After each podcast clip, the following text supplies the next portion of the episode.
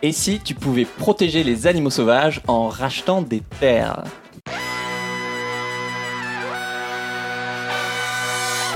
Bienvenue dans Soif de Sens, des histoires d'humains qui changent le monde. Chaque semaine, je reçois un invité écolo, comme aujourd'hui, féministe ou solidaire pour t'aider dans ta quête de sens. Et aujourd'hui, on est avec Madeleine Rubin de l'ASPAS. Salut Madeleine. Salut Pierre. On va parler de réensauvager la France, de comment est-ce qu'on peut protéger les animaux sauvages en rachetant des terres, et de votre campagne avec On est prêt, dont je fais partie, pour justement racheter des terres, et comment est-ce que les gens qui nous écoutent peuvent participer. Ça te va ? C'est parfait. Ok. Alors je te présente en 10 secondes. Quand tu étais petite, tu voulais être véto pour soigner les animaux. Finalement, tu soignes quand même les animaux, mais d'une autre manière, en protégeant leur habitat. C'est ça. À 25 ans, tu es devenue directrice de l'ASPAS, donc l'association, alors que je ne me trompe pas, pour la protection des animaux sauvages. Tout à fait. C'est ça, ok.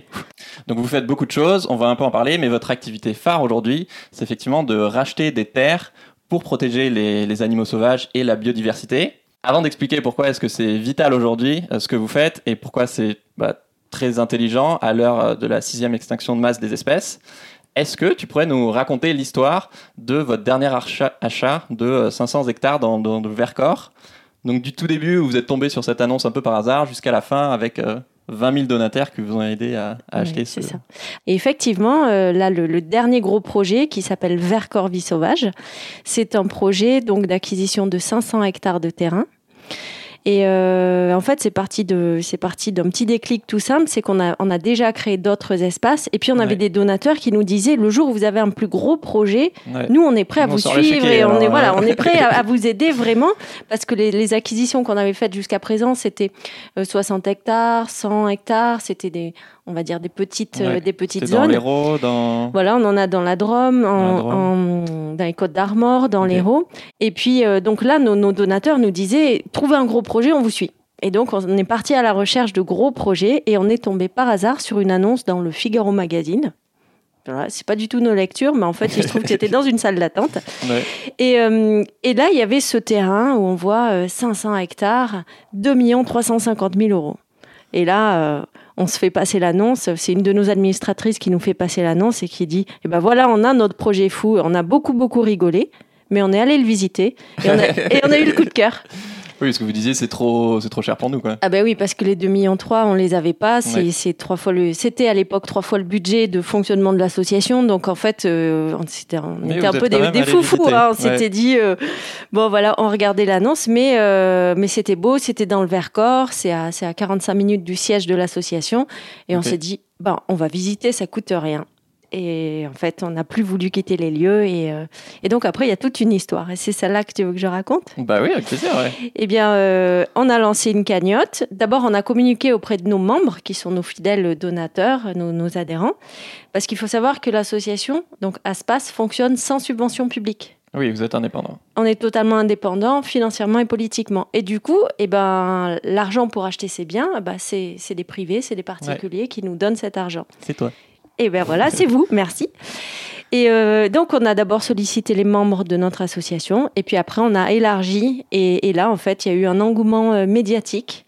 Et de toute ma carrière d'ASPAS, donc ça va faire 17 ans que je suis directrice de l'asso, j'ai jamais fait autant de médias, radio, télé, tout ça, que pendant 1 an et demi, le temps qu'il a fallu pour réunir l'argent nécessaire pour cette acquisition. En plus, je crois qu'il y a eu énormément de rebondissements, parce que comme ça a duré un peu, y a des donateurs qui sont malheureusement retirés, enfin des gros donateurs. Puis du coup, après, vous avez fait appel à des influenceurs, et notamment à Hugo Clément, qui a ramené énormément de monde sur la campagne. Et puis le propriétaire a accepté de rallonger un peu le délai pour que vous achetiez, parce qu'il croyait vraiment au projet que vous aviez. Enfin, j'ai l'impression que c'était vraiment une course contre la montre avec des montagnes russes, quoi. C'est un projet où on y a mis tout notre cœur, toute notre énergie. En fait, on a failli baisser les bras plusieurs fois parce que c'était compliqué de réunir cette somme avec ces aléas, effectivement, de donateurs qui se retirent, parce que on a passé l'année fiscale et pour eux, c'était intéressant de donner aussi pour des questions fiscales. Ouais. Et on a failli baisser les bras, et quand on s'est rendu compte et qu'on a pris la mesure de l'engouement, de la confiance et de l'espoir que ça avait fait naître auprès du grand public, auprès de la société, on s'est dit, en fait, on n'a plus le droit de décevoir ces gens, on n'a plus le droit de de s'arrêter en cours de route, il va falloir aller jusqu'au bout. Et on y est allé. Et c'est là que Hugo Clément, en fait, 3 semaines avant la fin du délai qu'on avait pour réunir les fonds, okay. Un jour, je l'ai au téléphone et il me dit « Mais combien il te manque ?» Et il nous manquait encore 150 000 euros. Mais nous, on n'en pouvait plus parce que ça faisait déjà plus d'un an qu'on réunissait les fonds. Et il a dit « Écoute, t'inquiète pas, je t'envoie une personne. » On a fait des images. 3 jours après, il y a une petite vidéo qui était montée. Il a lancé ça sur les réseaux et en 30 heures, il a réuni les 150 000 euros qui nous manquaient. Génial. Ouais. C'était incroyable. Alors, pour expliquer rapidement pourquoi est-ce que vous rachetez des terres, effectivement, la première cause de déclin de la biodiversité, c'est effectivement la destruction des habitats des animaux sauvages, notamment. Il faut savoir que, moi je l'ai appris avec vous en préparant l'interview, que en France, même en période de, enfin c'est plutôt logique, mais de 6e extinction de masse des espèces, il n'y a que 1%, tu me dis si je dis pas de bêtises, mais des zones du territoire qui sont des zones protégées. Et en fait, contre 10% je crois en Italie. Oui. Mais même dans ces zones protégées, en fait, la protection de la diversité, elle est assez... elle n'est pas ultra exigeante. Alors, on peut couper du bois, on peut couper des arbres centenaires, des fois. Oui, c'est quand on exclut ces zones-là, en fait, que finalement, en France, on n'arrive plus qu'à 1% du territoire en espace protégé. En fait, en France, il y a des parcs, il y a des réserves, il y a beaucoup d'aires protégées sous tutelle ou sous gouvernance de l'État. Ouais. Et nous, en fait, on partait de ce constat un peu simple que, par exemple, même quand on se promène dans une réserve naturelle, on peut croiser des chasseurs. Alors, on n'a pas le droit de ramasser des fleurs, souvent, dans ces espaces. Ouais. Les chiens ne sont pas souvent admis, mais il y a de la chasse, il y a du pâturage, il y a de la coupe de bois.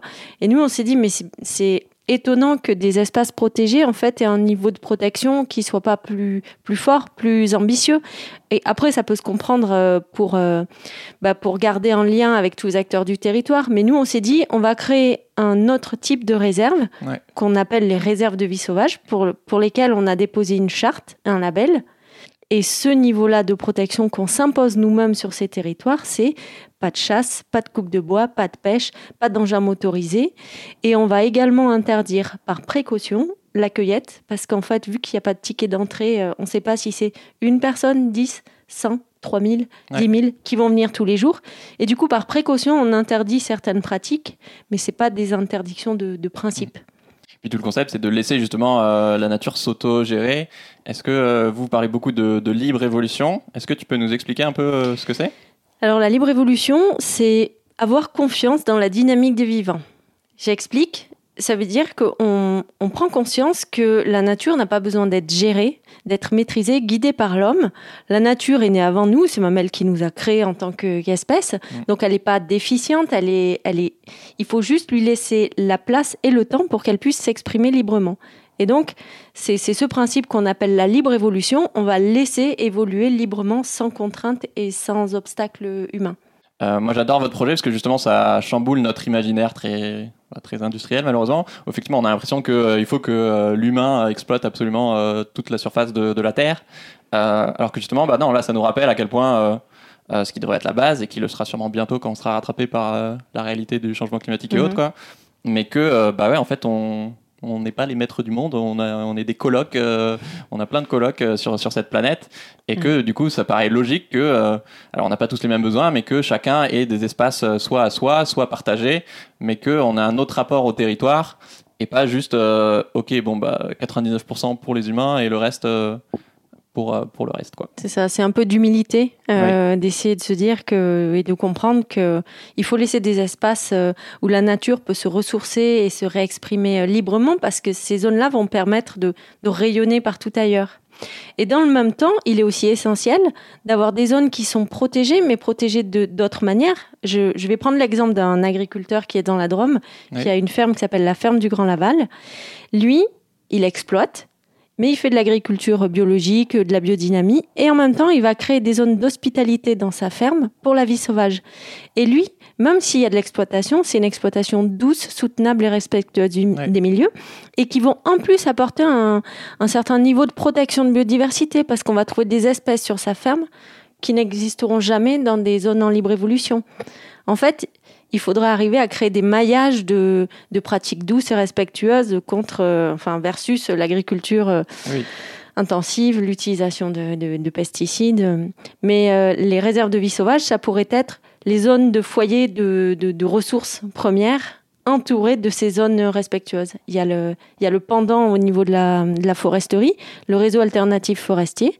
Ils font de la foresterie douce avec des forest cool, avec des prélèvements vraiment très légers d'arbres. Et ça aussi, ce sont des exploitations et des méthodes soutenables et dont on a besoin pour s'habiller, se nourrir, se chauffer. Oui. Donc si j'entends bien, selon le cas, c'est pas juste arrêter d'avoir un impact négatif sur la biodiversité, c'est aussi qu'est-ce que nous, est-ce qu'on peut apporter à l'écosystème en tant qu'espèce parmi les autres, quoi. Et ne pas opposer la nature d'un côté, l'homme de l'autre, la protection, la destruction. En fait, on fait tous partie d'un maillage du vivant, on est le vivant et voilà, c'est arriver à cohabiter tous ensemble. Rapidement, est-ce que pour ceux qui ont du mal pour l'instant à imaginer ce que c'est une réserve de vie sauvage, nous dire, je sais pas, avec tes 5 sens, à quoi ça ressemble, par exemple celle dans le Vercors ? Alors la réserve du Vercors, par exemple, en utilisant les 5 sens, déjà on va avoir la chance de l'observation, ce qui n'arrive quasiment plus dans les autres zones non protégées ou peu protégées. On va voir des animaux sauvages. Là, donc, il y a l'émerveillement et il y a cette qualité de l'observation à des distances un petit peu plus faible. On appelle la distance de fuite. Les animaux, quand ils ont peur et qu'il y a beaucoup d'activités humaines et de l'impact, en général, les animaux, ils nous entendent arriver de loin et ils partent avant même qu'on puisse les voir. Et ben, dans des réserves, la distance de fuite diminue et on peut espérer avoir de l'observation.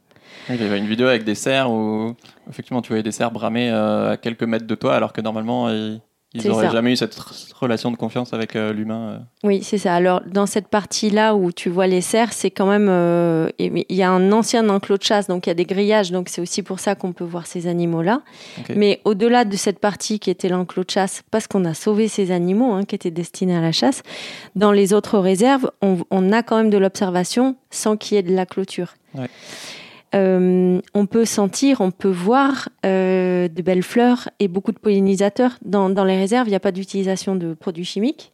Donc, il y a une qualité de l'air plus pure. Et là, c'est magnifique parce que l'été, au printemps, l'été, il y a des papillons de partout. Et ça, en fait, on se dit... Ah, mais c'est vrai que j'en vois plus en plaine d'habitude, j'en vois plus au bord des routes. Donc il y a une diversité et la présence d'animaux qui ont besoin d'espaces un peu plus purs et préservés. On entend les oiseaux beaucoup aussi. Si on peut parler d'essence, sur la réserve du Vercors, il y a une chouette hulotte, on l'entend systématiquement quand on y est. Et c'est juste fantastique.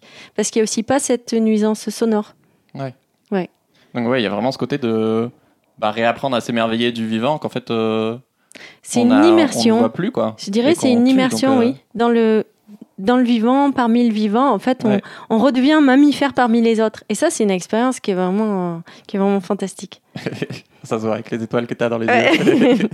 Justement, du coup, vous avez lancé une grande campagne avec On est prêt dont je fais partie et que je vous invite carrément à soutenir. Ou par exemple, vous pouvez donner 100 € pour que l'ASPAS puisse réensauvager 100 mètres carrés pour protéger les espèces sauvages. Moi, j'ai déjà donné. Je pense que je vais redonner après cette interview. Super. Tellement je suis fan. Donc, je vous invite carrément à le faire. Je vous mets le lien en description. Est-ce que tu peux nous parler un peu de cette campagne et de à quoi l'argent des gens va servir ? Ok, donc tout ton public connaît On est prêt ? Le mouvement citoyen qui a fait l'affaire du siècle. On vient de faire une vidéo il n'y a pas longtemps, puis moi ça fait un bout de temps. En fait, elle a plusieurs vocations, cette campagne. C'est aussi lutter contre... après le climat, On est prêt, c'est dit, il faut qu'on bouge pour la biodiversité, parce que c'est peu connu, et puis il y a urgence. Et l'idée, c'est de sensibiliser le grand public, toucher justement les gens de leur réseau qui sont pas forcément des naturalistes ou des protecteurs de la nature à la base, et puis les inviter à l'émerveillement, à connaître les animaux. Donc ils ont fait le focus sur 12 espèces qui sont en voie d'extinction ou en très mauvais état de conservation. Et l'idée c'était chaque jour, et ça va être chaque jour, de mettre en avant une espèce, de la faire connaître, que le grand public devienne et de l'affection, s'y attache. Donc, il y a un petit test à faire sur ces espèces. Je ne sais pas si tu comptes en parler. Je sais plus l'espèce de chauve-souris. Là. C'est ça, il y a le petit test de qui est ton animal totem. Donc, il faut aller sur le site de onestprêt.com et faire le test. Ça dure 2 minutes. On fait le test et ça nous dit quelle espèce on est. Et c'est assez rigolo, il faut le faire. Et voilà, donc le focus sur ces espèces et après inviter à des pratiques qui vont aider ces espèces. Par exemple, moi, je suis la loutre. dans les totems. Et ben, une des causes de mortalité de la loutre, c'est aussi le passage routier, les collisions avec les véhicules, entre autres. Hein. Et ben, un des gestes à faire, c'est de se dire, dans les zones, quand on a la voiture et qu'on traverse près de zones humides, de lever le pied, parce que les loutres se font écraser quand elles veulent passer d'un côté à l'autre du cours d'eau. Ben, elle sort de l'eau parce qu'elle n'aime pas traverser dans les endroits ombragés, elle a besoin de quelque chose un peu surélevé, elle a un petit peu tatillonne la loutre pour traverser, et donc elle se fait beaucoup écraser. Okay. Mais il y a aussi la qualité des cours d'eau qui est importante pour elle. Ouais. Voilà. Donc, la campagne On est prêt, c'est de faire le focus sur des espèces, d'expliquer leur vie, leur biologie et ce qu'on peut faire pour elles. Ok. Et pour la partie de l'ASPAS spécifiquement ? Et pour la partie de l'ASPAS, en fait, nous, on est une association partenaire. On est l'association, on va dire, principale partenaire. Ouais. L'idée, c'est que On est prêt nous accompagne à travers la cagnotte de financement participatif KissKissBankBank, de rassembler de l'argent pour nous aider à acheter d'autres territoires et créer d'autres réserves de vie sauvage. Parce que là, vous avez un projet en tête en particulier de... En fait, on a pas mal d'autres projets. Pour le moment... Non, il faut des sous. Il faut des sous. Mais c'est... Là, il faut qu'on avance avec un petit peu de discrétion parce qu'il faut qu'on arrive à faire accepter aussi en local le projet pour qu'il soit bien accueilli, que ça se passe bien. D'accord. Parce qu'on a eu quelques déboires, on va dire, où c'était une expérience. Le projet du Vercors, on a avancé en toute discrétion. Et puis quand après, on a créé le projet... Les habitants, localement, se sont dit « Mais pourquoi nous, on n'a pas été informés ? Et nous, on aurait bien voulu savoir. » Et donc, en fait, c'est pas qu'ils sont opposés, c'est qu'ils sont un peu surpris.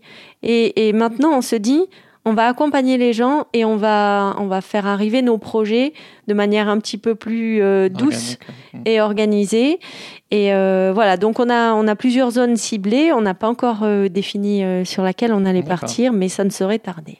Ok, super. Je mets lien en description. Sur un plateau télé, tu m'as fait mourir de rire parce que y a un journaliste qui te demande « Mais du coup, ça change quoi d'avoir ces aires de vie sauvage ?» Et toi, tu réponds au très premier degré « Bah, quand on coupe plus les arbres, en fait, ils poussent. Quand on tue pas les animaux, bah, ils continuent à vivre. » Et donc ça, évidemment, c'est la base. Voilà. Mais toi, bien sûr, ça va au-delà ce que vous faites. Quel impact c'est quoi l'impact de ces zones de vie sauvage ? Alors, en termes écologiques... Ce qu'on veut faire, c'est recréer des fonctionnalités. Okay. Donc, j'explique parce que c'est peut-être pas courant c'est pour. Pas très sexy comme mot. Non. En fait, ce n'est pas la quantité et la diversité de biodiversité qui est importante, c'est de recréer des cycles. En fait, quand on parle des cycles, tu mets le prédateur, sa proie, tout le monde. Tout le monde comprend cette histoire de qui mange qui et la chaîne alimentaire, en fait. Et ben, pour des fonctionnalités, en fait, c'est quand on laisse se recréer ces chaînes, mais entre végétaux, entre animaux, entre vivants. Oui. Et c'est super important parce que c'est ça qui va permettre la continuité, la survie de la planète, ce sont les fonctionnalités.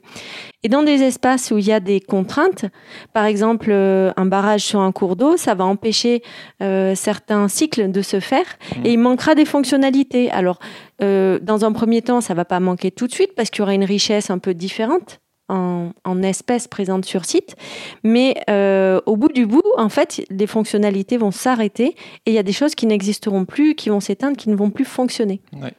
Donc c'est ça l'importance de créer des réserves de vie sauvage, des territoires préservés, pour laisser de la place pour se recréer tous les cycles possibles, qu'on appelle des fonctionnalités en écologie.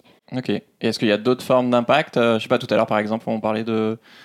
ça modifie les rapports potentiellement humains, non humains, avec peut-être moins de peur ou plus de confiance. Déjà, accepter le retour du sauvage. Là, on va venir toucher les gens vraiment au plus profond d'eux-mêmes parce que même dans les histoires ou dans...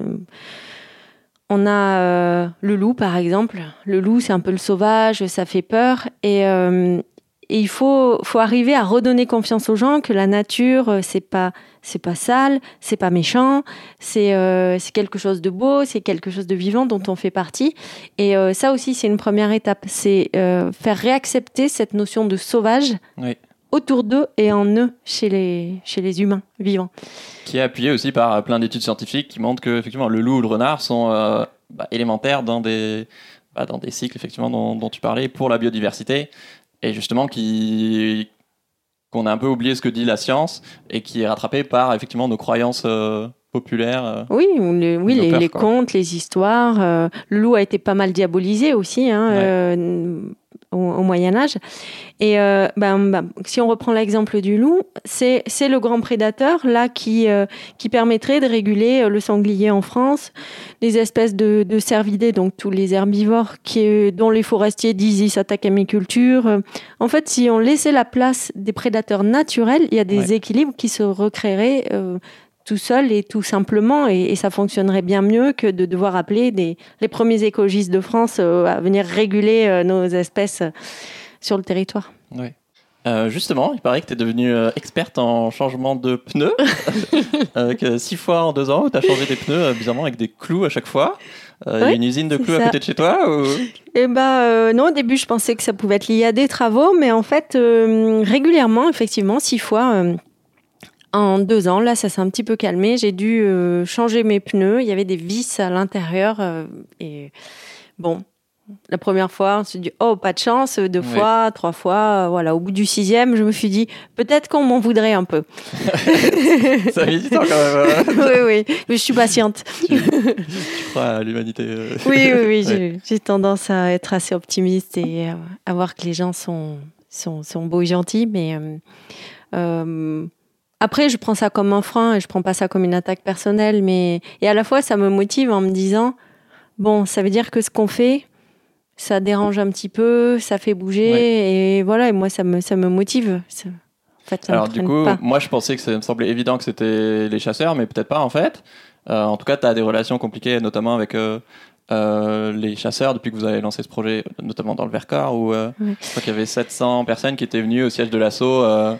C'est ça. Avec des éleveurs, quelques élus, etc., pour dire qu'ils ne voulaient pas du projet, en gros. On a eu droit à une manifestation, effectivement, autorisée par le préfet, avec le cortège qui arrive jusqu'au portail de l'association. Donc, il faut savoir qu'ils ont fait plus de 4,5 km à pied pour arriver jusqu'à notre portail, parce qu'on n'est pas en centre-ville, enfin, centre-bourg, parce que c'est une petite ville. Oui. Et en fait, c'était à l'initiative de chasseurs, éleveurs et agriculteurs. Les chasseurs, pour le coup, le projet du Vercors ne les démunit pas parce que c'était une chasse privée, donc c'était que des chasseurs qui payaient pour aller y passer du temps, les week-ends et semaines. Les éleveurs nous en veulent un petit peu plus parce qu'ils ont peur que dans nos réserves de vie sauvage, il y ait une pullulation de loups, ce qui n'est pas possible, ou des pouponnières à loups, et les loups iraient après manger les moutons de leur troupeau. D'accord. Donc tout ça, c'est faux, bien évidemment. Déjà parce que c'est pas forcément les loups qui s'attaquent aux troupeaux, mais tout simplement, dans les réserves qu'on fait, les territoires sont bien trop petits pour y installer une meute. Oui. Et de toute façon, on peut pas installer. Le loup, il est libre, il fait ce qu'il veut. Certes, il est de passage sur nos réserves, mais il n'est pas forcément installé sur nos réserves. Ok. Et voilà, donc on a eu une manifestation pour protester contre le réensauvagement, contre l'accaparement des territoires par une association dite anti-chasse. Voilà. Oui, mais du coup, c'est un rapport de force et aussi d'éducation. En l'occurrence, vous êtes anti-chasse, mais pas non plus... Enfin, vous êtes pour réguler la chasse. On nous a collé une étiquette d'anti-chasse, en fait, dès la création de l'association. Il y a 40 ans. En fait, il faut savoir que l'asso est né effectivement en réaction à quelques abus de la chasse. Les fondateurs, qui étaient 2 fortes personnalités, lui pilote d'hélicoptère de l'armée et elle nageuse de natation haut niveau, tous les 2, ils achètent une maison dans la campagne et le premier week-end, un chasseur dans leur jardin, ils disent mais le fondateur il sort en disant mais qu'est-ce que vous faites chez moi, et le chasseur dit bah non mais ici c'est le territoire de la CCA, c'est peut-être chez vous propriété privée mais c'est une zone de chasse. Alors là, il reste un peu bête. Le week-end d'après, il y a une balle qui traverse la vitre du salon. Et là, il se dit, non, mais en fait, c'est pas possible. On va pas se laisser malmener par les chasseurs. Voilà. Et donc, petit à petit, ils ont monté un groupe avec les voisins, les gens du village.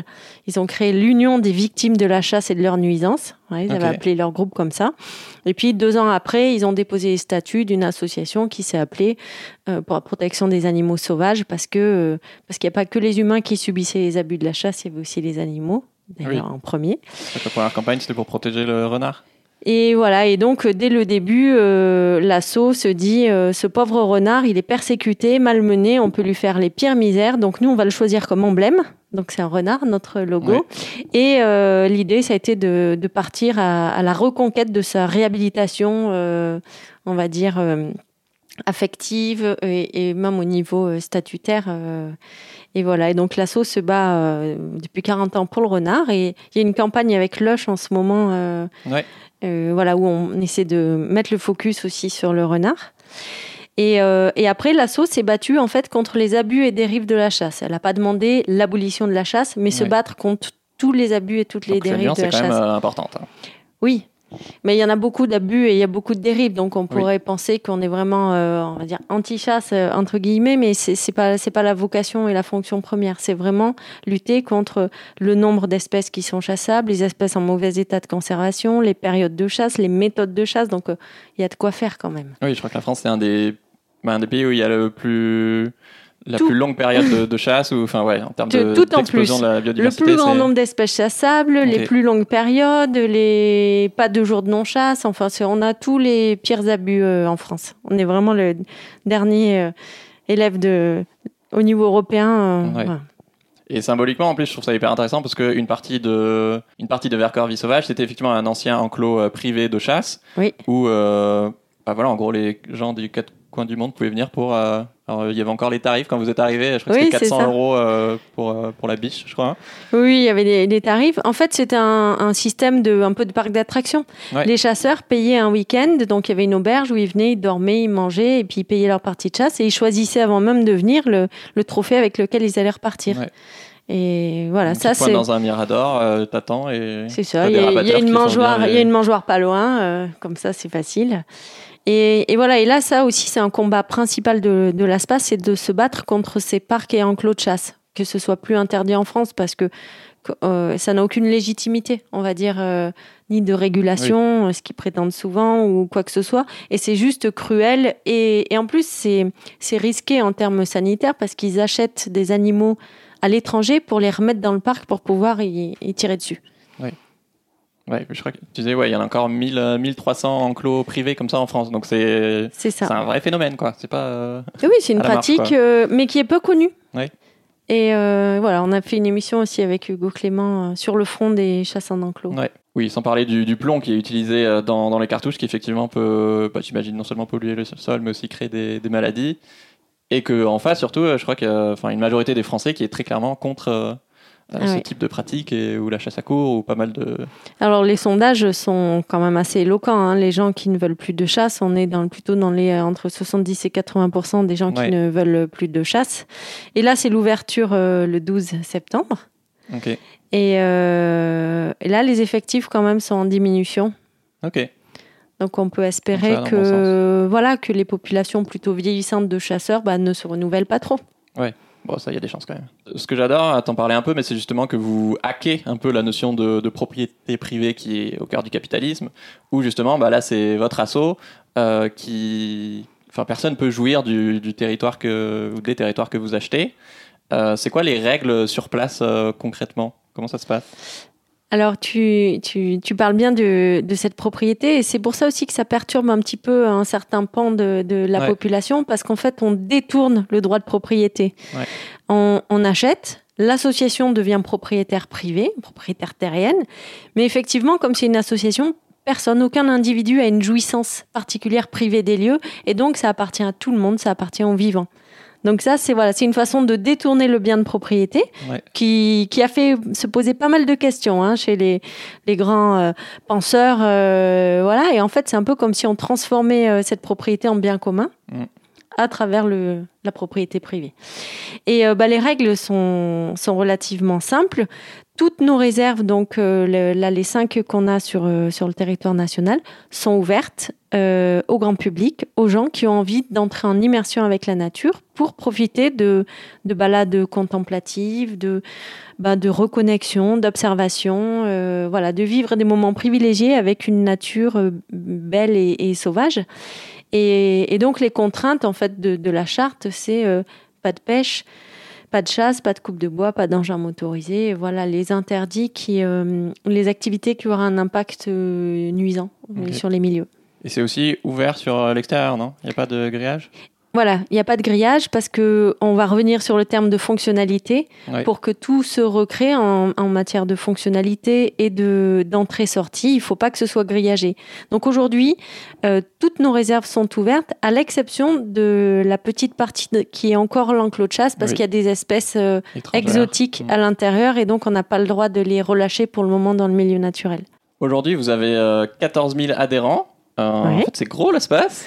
Moi, j'étais surpris de ne pas avoir connu plus tôt. Et je pense que c'est en partie dû au fait que, au départ, vous étiez plutôt connu pour vos activités en termes juridiques et de lobbying dans le droit. Où en 40 ans, je crois que vous avez lancé 3500 procédures devant les tribunaux pour environ 1400 victoires. Où vous attaquez des ministères ou des préfectures qui ont des pratiques qui font des décrets pas éthiques ou carrément illégaux. Oui. Est-ce que tu aurais un exemple de victoire à nous raconter ? Là, je vais prendre un exemple qui n'est pas le plus démonstratif, mais récent, peut-être que ça parlera. Il y avait des renards à la Seine-Saint-Cloud. Okay. Dernièrement, je crois, dans un cimetière.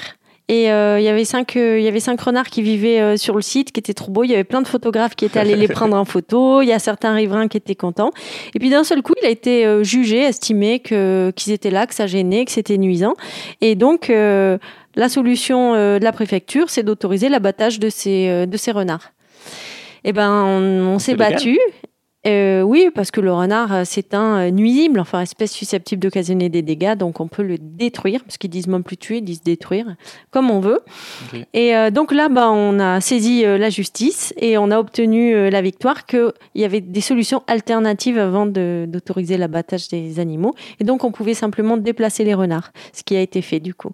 Okay. Donc ça, c'est un petit exemple, mais les plus beaux exemples qu'on a, c'est... quand on fait déclasser, par exemple, des animaux de cette fameuse liste des nuisibles, où on va sauver sur des territoires entiers des renards, des pies, des fouines, des martres, parce qu'on arrive à les faire déclasser de l'arrêté en attaquant l'arrêté. Et là, c'est des milliers d'animaux. On s'est amusé à faire le décompte un jour de tous les animaux qu'on avait sauvés en cassant ces arrêtés nuisibles. Et c'était... plusieurs centaines de milliers d'animaux qu'on avait sauvés sur les dernières campagnes. Vous changez carrément le droit et ces espèces, au lieu d'être... de toute façon, c'est des méchants. Et c'est ça. Alors, on n'arrive pas à changer le droit tout à fait, mais c'est ce qu'on essaie de faire quand même malgré tout. Mais là, on arrive à casser des arrêtés. Et donc, quand ils sont cassés, ça suspend et ça empêche de tuer ces animaux-là pendant le temps qui reste. On a réussi à sauver beaucoup de loups à une époque où les arrêtés préfectoraux, on arrivait vite à les casser rapidement. Donc, on a de très belles victoires, notamment aussi pour faire interdire le déterrage de blaireaux, la vénerie sous terre. Ah, c'est horrible ça. Voilà. Je ne sais pas si vous avez déjà vu des vidéos, mais... Voilà, on se bat contre les périodes complémentaires et là, on en gagne pas mal. On est en train d'obtenir, là, ces derniers mois, de belles victoires, que ce soit pour le renard ou pour le blaireau. Et ce qui est important, c'est que ça va créer de la jurisprudence, donc des textes de loi dont les prochains juges pourront s'emparer et sans avoir à justifier plein d'explications. Donc ça, c'est super. Ouais. Pourquoi est-ce que toi, ça te tient autant à cœur de protéger ces animaux ? J'ai horreur de l'injustice. Et le vivant est beau, moi ça me nourrit. Depuis toute petite, j'ai toujours vécu à la campagne et donc c'est ma proximité, c'est voir des animaux dans les champs et là, c'est vraiment très, très personnel, hein, mais c'est le combat de l'ASPAS globalement. C'est de se replacer à notre échelle d'humain où on n'est pas plus mieux, mais qu'on y ait plus de respect pour la vie sauvage. Et la vie sauvage, souvent, est malmenée au profit des intérêts humains, de l'activité des humains. Et voilà, c'est de dire de temps en temps, hop, hop, hop, on n'est pas tout seul. Là, cette planète, elle appartient à tout le monde. Il faut partager et il faut arrêter...